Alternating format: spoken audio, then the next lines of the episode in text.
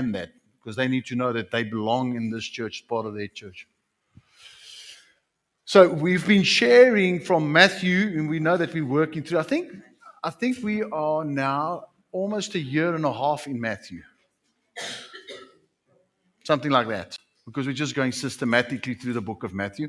I like that because it just I know um, we're not jumping around. So Matthew 16, we are now in Matthew 16 from verse 5. And up until this point, what has happened is Jesus has done miracles and wonders and signs and na na na na na na na. And in Matthew 16, from verse 1 to 4, the Pharisees and the Sadducees say, Please give us another sign. We want to see a sign from heaven. He says, the week before last week, did you guys enjoy Robbie? Yes. Huh? I love that man. there. So, um, a week before last week, uh, we, we spoke about the sign, and the only sign that he'll give is that of Jonah, that he will go into the belly of the whale. No, that's the sign that he gave. So they are walking away from that now. Jesus just spoke to them, and then he says the following. In verse 5 Now, when his disciples had come to the other side, they had forgotten to take bread. Then Jesus said to them, Take heed and beware of the leaven of the Pharisees and the Sadducees, and they reasoned amongst themselves, saying, It is because we've not taken bread. But Jesus, being aware of it, said to them, O you little of faith, why do you reason amongst yourselves because you have brought no bread? Do you not yet understand or remember the five loaves or the five thousand, how many baskets you took up? Nor the seven loaves of the four thousand, and how many large baskets you took up? How is it that you do not understand that I do not speak to you concerning bread, but to be aware of the leaven of the Pharisees.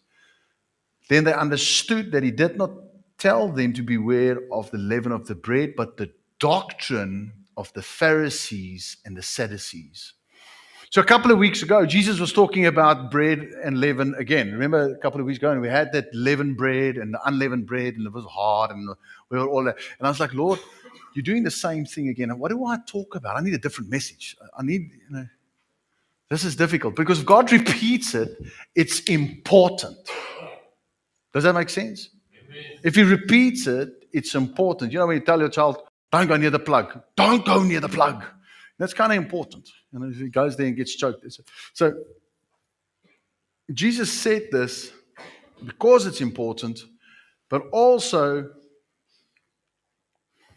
he knows the end from the beginning. Do you agree with me when I say that? That Jesus knew even then about today. And he's not talking about leaven. Now, what does leaven do to dough? Just quickly, I like this part. I like it. I, I got excited when I read that. It makes it grow with what? Hot air. It blows it up so it seems bigger than it is. That's what it does. It blows it up with hot air. Now, the Pharisees and the Sadducees do have a bad reputation. However, they didn't start off in a very bad place. They started off in a kind of good place because they come out of the tribe of Levi, which the priesthood came from. So the Pharisees, what is their doctrine? That Jesus is saying, Whoa, watch out. Watch out for this doctrine. What is this? The Sadducees, what's their doctrine that we need to watch out for? And then there's another group that's also there, which I'm going to show you now. So, first of all, the Pharisees came from the Levites. The Levites, remember now, Moses, Aaron, and, and, and, and, and, and that whole tribe, they were the ones ministering before the Lord. They were the ones ministering there. And over time, they became exclusive. They became the authority. They became the position of power, flesh. I want to tell you something. If, if let's say we're praying for somebody and God is touching somebody and they're crying, don't go put your flesh to that. The Holy Spirit's already doing His work. You don't have to do anything. Don't go put your hands on them. God's already, why must I do anything? God's already doing something. The Lord's already moving in somebody's. You don't have to add flesh to that. The Pharisees came, the Pharisees came and they added flesh to that in their thinking, and they started becoming exclusive. There's exclusivity. Church is for everybody. Church is not for the people that look like me, act like me, dress like me. Church actually exists for those who are far away from God. That's what church is for. Church is for the weirdos, the LGBTQs. Church is for the lost. Jesus came for the lost. He didn't come for the healthy. Doc, doctor doesn't come for, he comes for the sick. So the, the leaven of the Pharisees, they started to thinking too much about themselves. They started getting blown up with hot air. They became exclusive. And within that exclusivity, they started misinterpreting the doctrine of predestination. The doctrine of predestination is not for salvation, it's for works. You can go read Romans 9. It's for works. You and I are predestined to do works. With that comes free will. You can choose to walk in that free will, in those good works by your free will, or choose not to. Maybe you have got a gift of singing. I just want to know, just put up your hand if you can sing. If Who's got a nice voice? There's a, okay. Do you know that you're supposed to walk in that good works? Now, I'm not manipulating you at all. I'm just taking an example. Ne? If your will doesn't go there, you're just not walking in it. But you're predestined because God's not confused that you see what beautiful singing voice He gave me. God knew He can't give me a beautiful singing voice because then I'll do everything. Ne? Ek sal sing en if ek could dance, I would dance, but I can't, I can just talk. So jy gaan maar 'n bietjie praat, né? You see, and th- this leaven, this doctrine has permeated into churches where they believe in the predestination with, for salvation. That Jesus didn't die for everybody, he died for, spe- for specific people. Okay? So now comes the question this doctrine, how do I then know that I'm predestined to be saved? Oh, that's easy because you're here with us. Can you hear the exclusivity? Can you hear the separation? Because you're here with us, now you are predestined to be saved. So, Lord, why am I doing what I'm, doing? How do I know that I'm predestined to be saved? Or which of my two sons that you predestined to be saved? Which one, which one must I pray for and the other one must I just write off because he wasn't predestined to be saved? Does that make sense? The exclusivity of this doctrine started happening. The doctrine of the Pharisees started drawing people. Jesus died on the cross for everybody. For God so loved the world, everybody, that whoever believes in him will be saved. It's the will of God that all men be saved, not just some. You see, even the positioning of the church can start working in exclusivity. It's us group of friends. This is our family's church. Exclusivity. No, it's the church of the Lord Jesus Christ. Amen. Hello? The exclusivity goes further. I'm a Presbyterian. I'm a Methodist. I'm a Lewende Woord. I got my church. If you heard the people, I got my church. Exclusivity. No. We are brothers and sisters. Amen.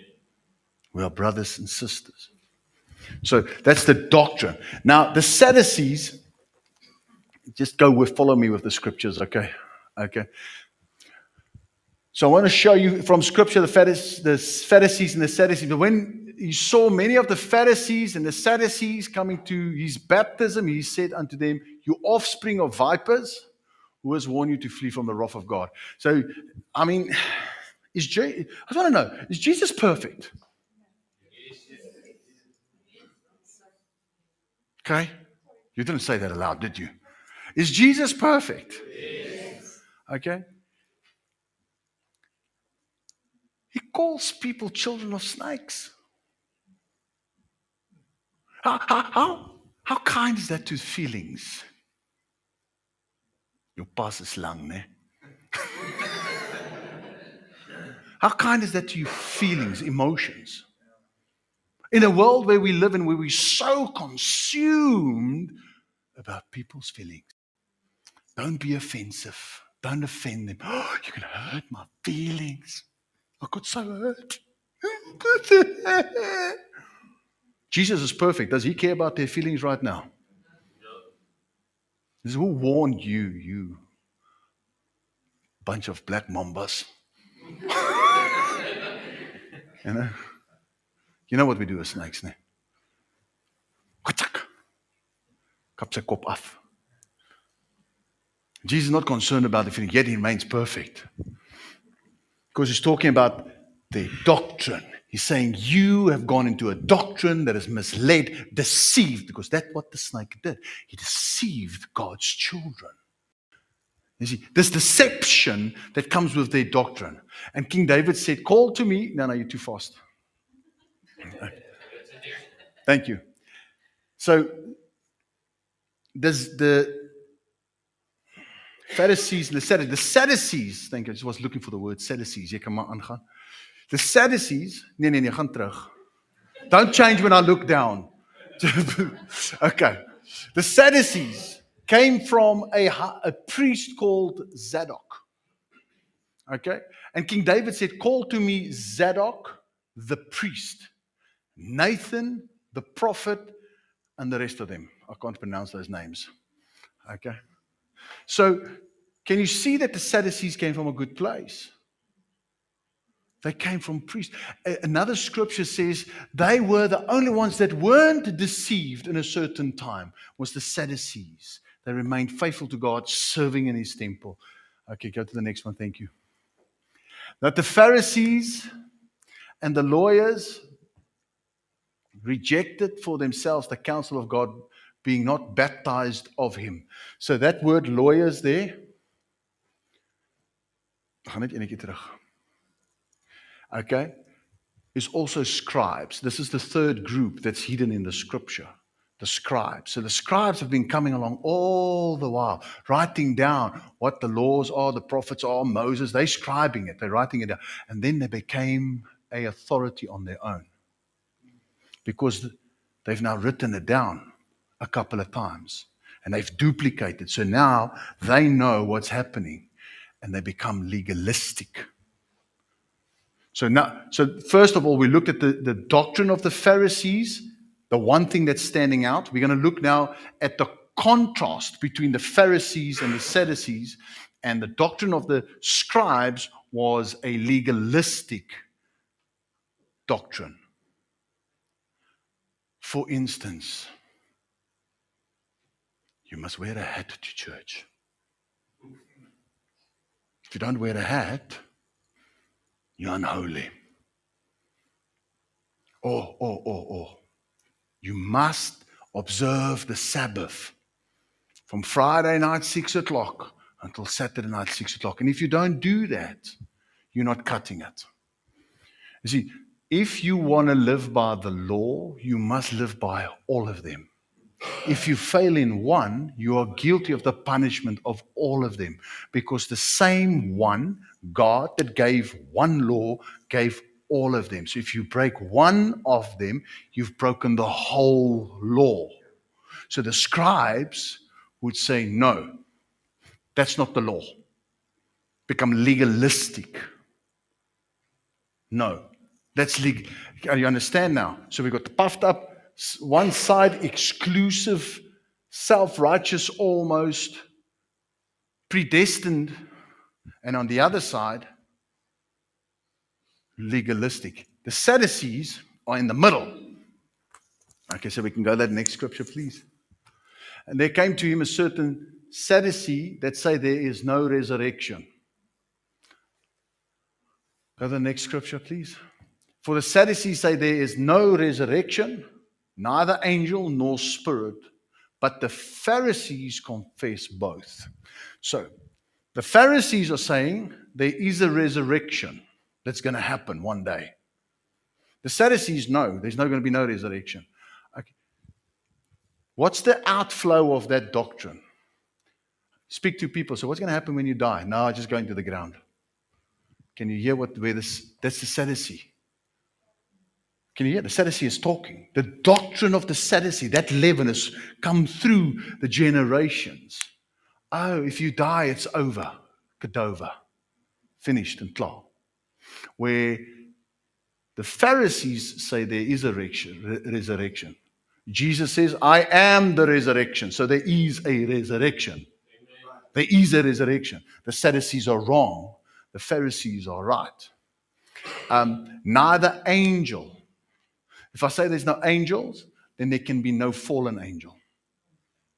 Are you following? A couple of years ago, a very big denomination in our country brought, brought together a huge inquisition to study whether there is a devil or not. Can you believe it? And they've come to the conclusion there's no devil. So who's your enemy? Then flesh becomes your enemy. If there's no power and principality and rulers in the darkness, if there's no spirit in the air of this air, if there's no God of this universe, that's all the descriptions of Satan, by the way. If then you and I don't have an enemy and flesh becomes my enemy. And yet the word of God says, we warfare not against flesh and blood, but against powers and principalities and rulers of the darkness. So no enemy is, no person, no flesh is my enemy. Whether I dance on the stage and, or whether I create gas chambers, flesh is not our enemy. It's the spirit behind it. Doesn't make sense. Now we can bring it closer to home where we have people that don't like us or people that speak bad about us or we get persecuted from a different place for, for different reasons for our gender, for what we stand for, for the color of our skin, um, for being conservative, for being binary. You've got people coming against you. They're not your enemy.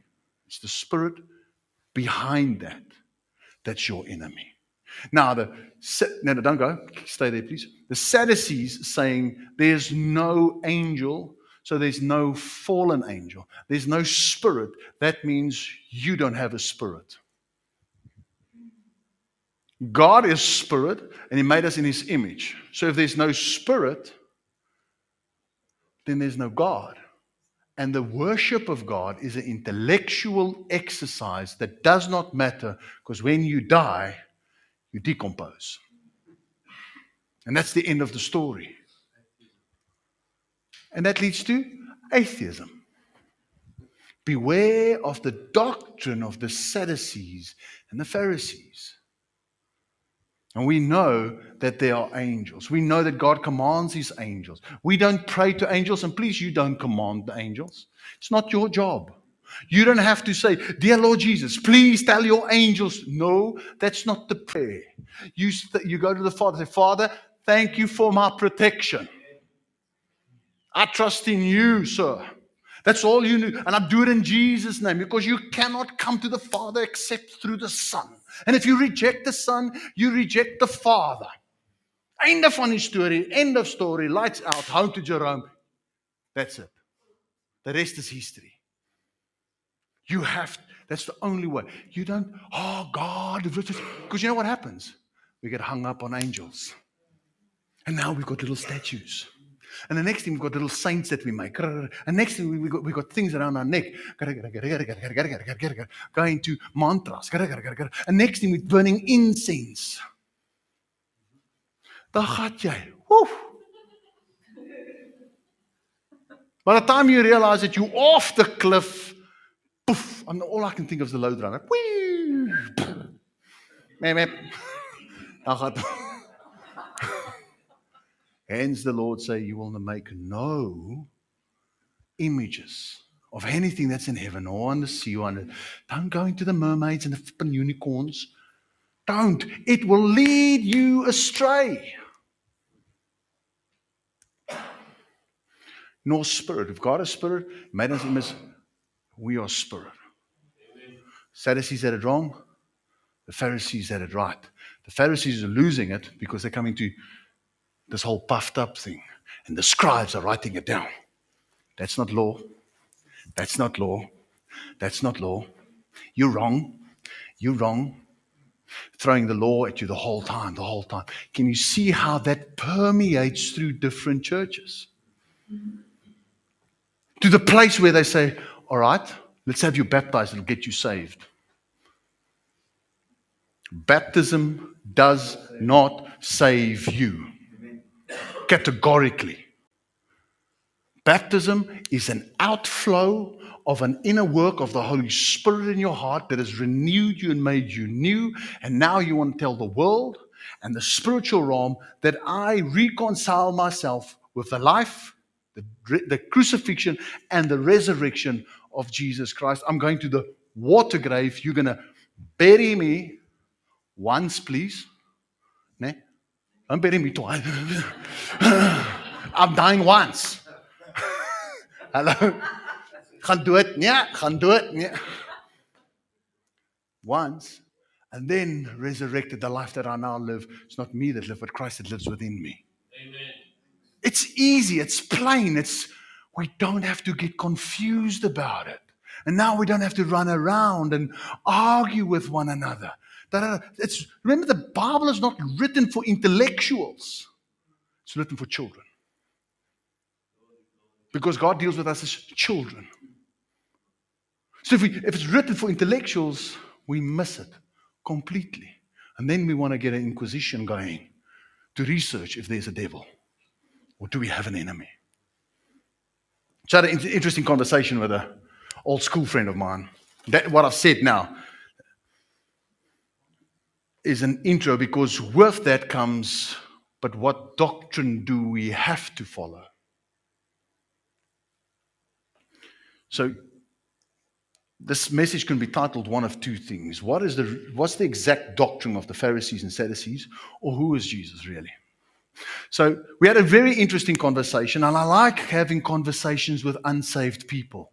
I love having those conversations because now I know what's going on in their world and their worldview and in their mind and how they think. I know what we believe, but how do I sharpen my sword to speak to somebody if I don't know where they're coming from?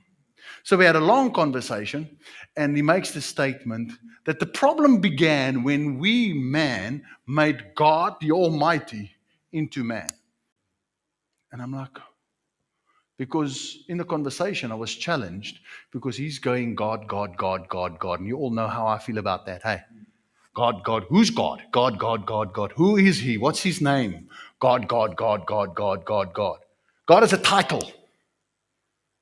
Are you following? God is a title. The God of Islam is Allah.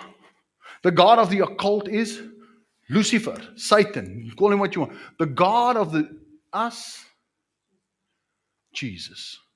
All right? We'll walk about it theologically. I, we'll get there. Walk with me. Okay. That's the name given above all other names by which we Romans 10 verse 8 9 10 if you confess that Jesus is Lord what does the word Lord mean God the Lord your God okay so that's the name given by which we are saved every tongue will confess and every knee will bow and say that Jesus is Lord okay so can you see the name that's given unto us does that make sense? So I can't walk around, God this, God that, God this, God that. I was like, who are you talking about? So I was speaking to my friend, and he's got this, got that, got this. God. And I'm like, I'm challenged, yeah. And I can hear the Lord say, Are you going to be ashamed of my name? And I had to work through a couple of things in my heart of hearts. And I got to the conclusion while I was speaking, You can do nothing for me. Jesus has done everything for me. Amen. So I said, we have to get to a place where we understand that God is a title and his name is Jesus. So just breaks. You can just hear him. Yeah, but the problem is when man made God into the image of man. I want you to get this. You and I can never exalt to God. We can never lift ourselves up to be like God. We can try, but you'll never make it. That's what the Lord just came to show us that you cannot be like God because God is 100% perfect and holy. And neither can we bring God down. We can't. You don't have the ability to take the Almighty and put him in a box. So who's Jesus? First scripture, please. Volgende ene. Volgende ene. There we go. And all that dwell upon the earth shall worship him. Who's that? Jesus, whose names are not written in the book of life of the Lamb, the Lamb of God, slain from the foundation of the world. Jesus is the lamb slain from the foundation of the world. He's not a plan B. Ah, Adam, what are we going to do with you? God is all knowing. Hy weet alles. He knows every single thing. He knew Adam and Eve was going to stuff up. He knew it. So it wasn't a plan B. Okay, son, you must now go die. No, no. When the creation happened, the son said, I'll die. He's the lamb slain before the foundation of the earth. God Himself chose to come down and be like man. The next one. Um, who art thou, O Lord and our God, to receive the glory and the honor and the power? For thou didst create all things, and because of thy will they were created and were created. Jesus is the creator. He's not the creation. He is creator. Everything that was created was created by Jesus. There's the scripture. One, He created all things because of His will, they were created and they were and were created. And then you go to John 1. In the beginning, in the beginning, inning. in the beginning inning, was the Word, and the Word was with God, and the Word was God. And He created everything. Go read it. I'm giving you a paraphrase now. And He created everything. Genesis 1, verse 1. There's Jesus creating. He is the creator. All right, next one. Uh, yeah. And the end of days, this is the next thing that Jesus is. Jesus is the express image of the Father. Okay. And the end of nee waar is jy nou? Yeah, these they spoken unto us who appointed heir of all things to whom also he made the worlds. Another scripture that confirms that Jesus made the worlds.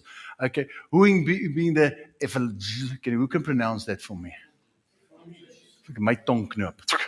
Now, who being the of his glory and the very image of his substance. So when you look at Jesus, you see the Father. So this is where, and I have taught you this, and I'll to say it again, I'll preach it again. The difference between human personality and divine personality. The human personality, you're going to come close up to me, you're going to smell my garlic from last night, né? and you're going to see the chip in my tooth. You're going to see that when you get close to me. And in my personality, the closer you walk to me, the more you're going to see my character flaws. You're going to see what's wrong with me. You're going to see where I fall short. That's when you. Now, some people can't handle walking close to you because then they get into the place where they take their eyes off the Lord and they start looking at a man. Okay? So now you're looking at me and you're comparing what? Flesh with flesh. Your weakness with my weakness and your strengths with my strengths, or your strengths with my weaknesses. And now you start criticizing. You've taken your eyes off the Lord. Put your eyes back on the Lord. Look at Him. One of my mentors that taught me how to read the Bible, taught me how to pray, that taught me how to interpret Scripture. Him and his wife got divorced. Today he's living with another woman. He's not married. He has, he drinks some wine. He doesn't overindulge. I've got all the honor and respect for him in the world. You see, that's why I'm not mentioning his name. Because he taught me, don't take your eyes off the Lord. Don't look at me. I will fail you. You keep your eyes on God. You lift your eyes to the Lord. Say, Lord, I look at you. Because this man here in front of you will fail you. That's human personality. Divine personality is the closer you come to Jesus, the more perfect he is. You see, from afar off, he's just another man that lived 2,000 years ago. He's just a rabbi, maybe a prophet, a good person. Does that sound familiar? Do you hear people talk like that? Eh? Because they're far off. They're standing way, way, way, way. They've not come close to Jesus to see who he is. Because the closer you come to him, the more divine and the more holy he becomes. Because you start seeing it in him. You see, the feminist would say, but it's a patriarchal system, but you move closer. The first Adam, he formed with clay and he blew the ruach, the breath of life, into the clay and it became alive and clay became man. Could he do it again? Yes. Yet he chose, when the last Adam, Jesus, came, to be born of a woman. He chose that. What's he saying? I value woman. And He got resurrected. Who's the first person he appears to? A woman. And when he fights for, for women's rights, when the Pharisees and the Sadducees and the scribes are there, say, Stone her, she's been caught in adultery. It's difficult to be caught in adultery alone. But stone her. He goes and he draws his hand in the ground and says, No, you has no sin. You cast the first stone. Is that patriarchal? No. See, that's how the doctrine of the other three starts permeating through, and people say, No, it's a patriarchal, it's toxic masculinity. Real masculinity protects, it's not toxic. Who existed in the form of God. So, what happened? Jesus, just put the scripture on top there, it's not in there. Who existed in the form of God, counted not being on an equal with God as a thing to be grasped. So, what that means is God the Father is over here. Jesus is right next to him. He is not below him. He's not less than him. He is there, who existed in the form of God, counting not being an, on an equal with God, a thing to be grasped. Next verse.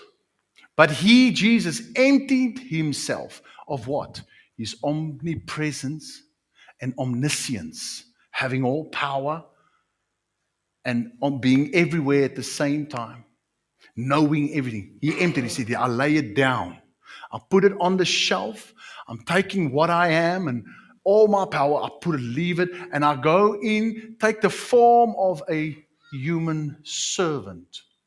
Okay, being made in the likeness of men. Why? So that you and I can get him. Because his ways are almost higher than our ways and his thoughts are higher than our thoughts. So, how are we going to get him? How are we going to understand him? How are we going to grasp him? We're going to have to go through experiential learning all the time of the 2,000 years or 4,000 years in the Old Testament, or 2,000 years, it's 4,000 years in the Old Testament, 4,000 years in the Old Testament, where people had to experientially learn who God is until God provided a ram in the bush. He never called God my provider. Remember when he did that?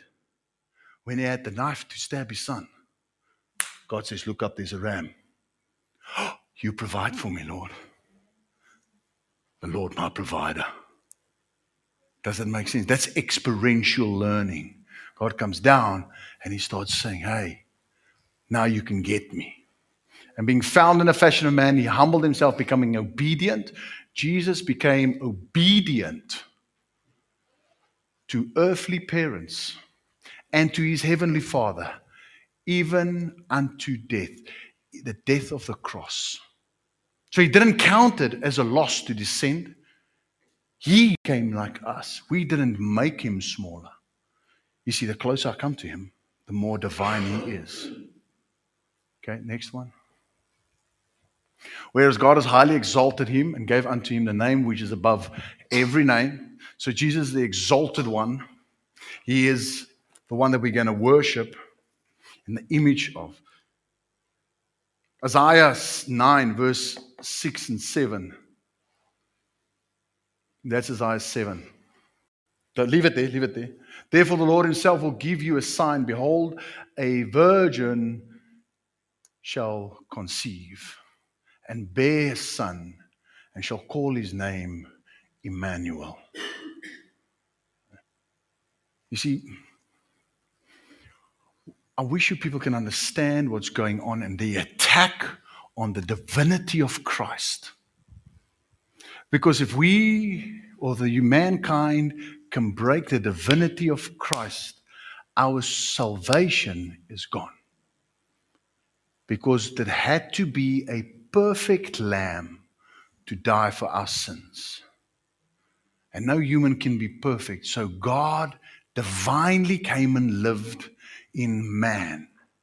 Daniel pens down the following phrase that's not nowhere in the Bible, but in Daniel.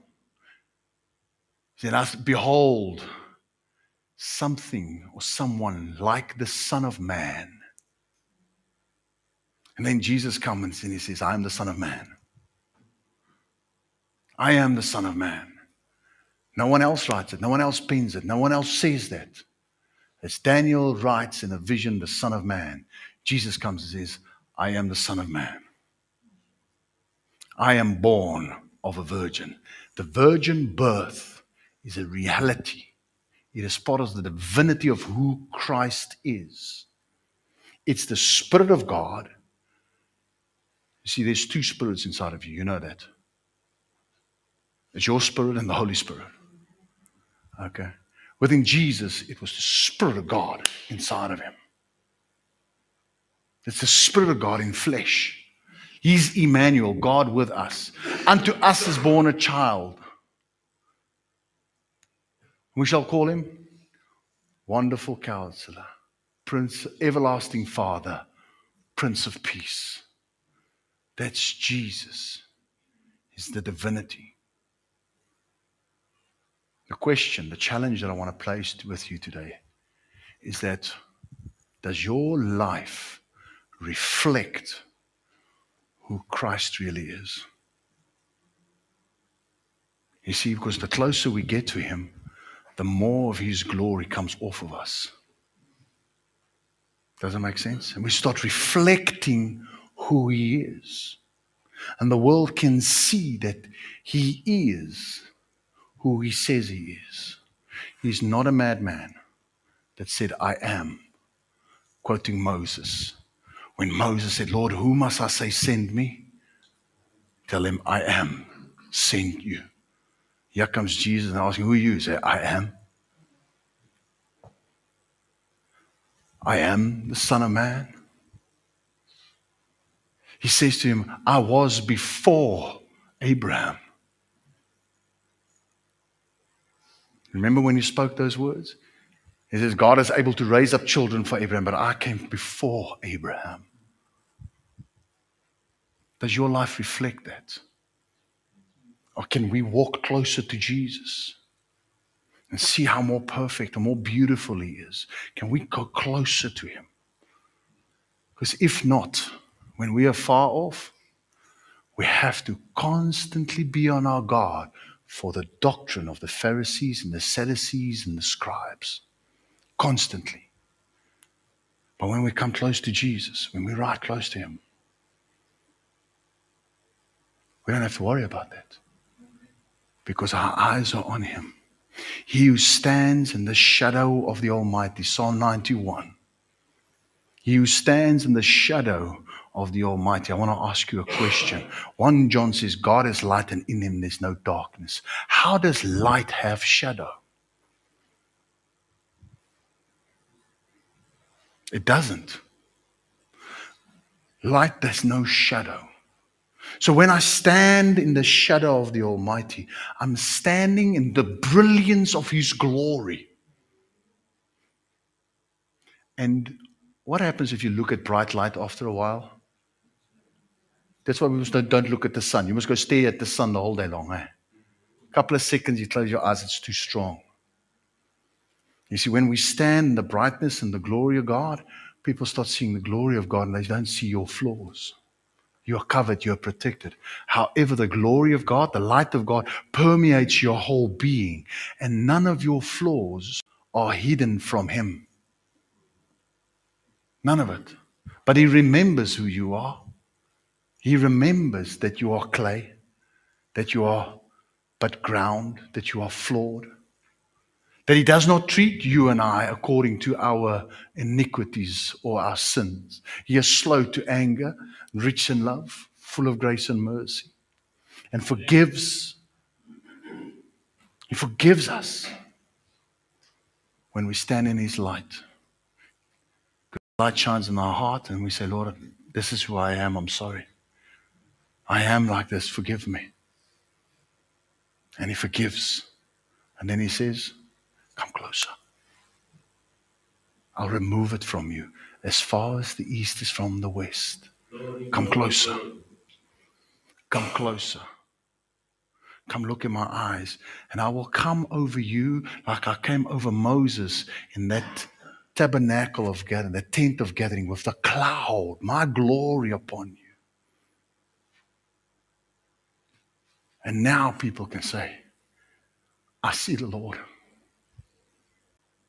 My life reflects the glory of God. Would you stand? I want to bless you as we go.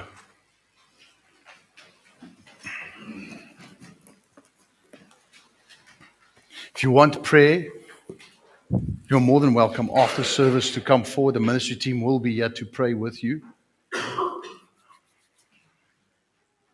Will you have your hands in the receiving mode, please?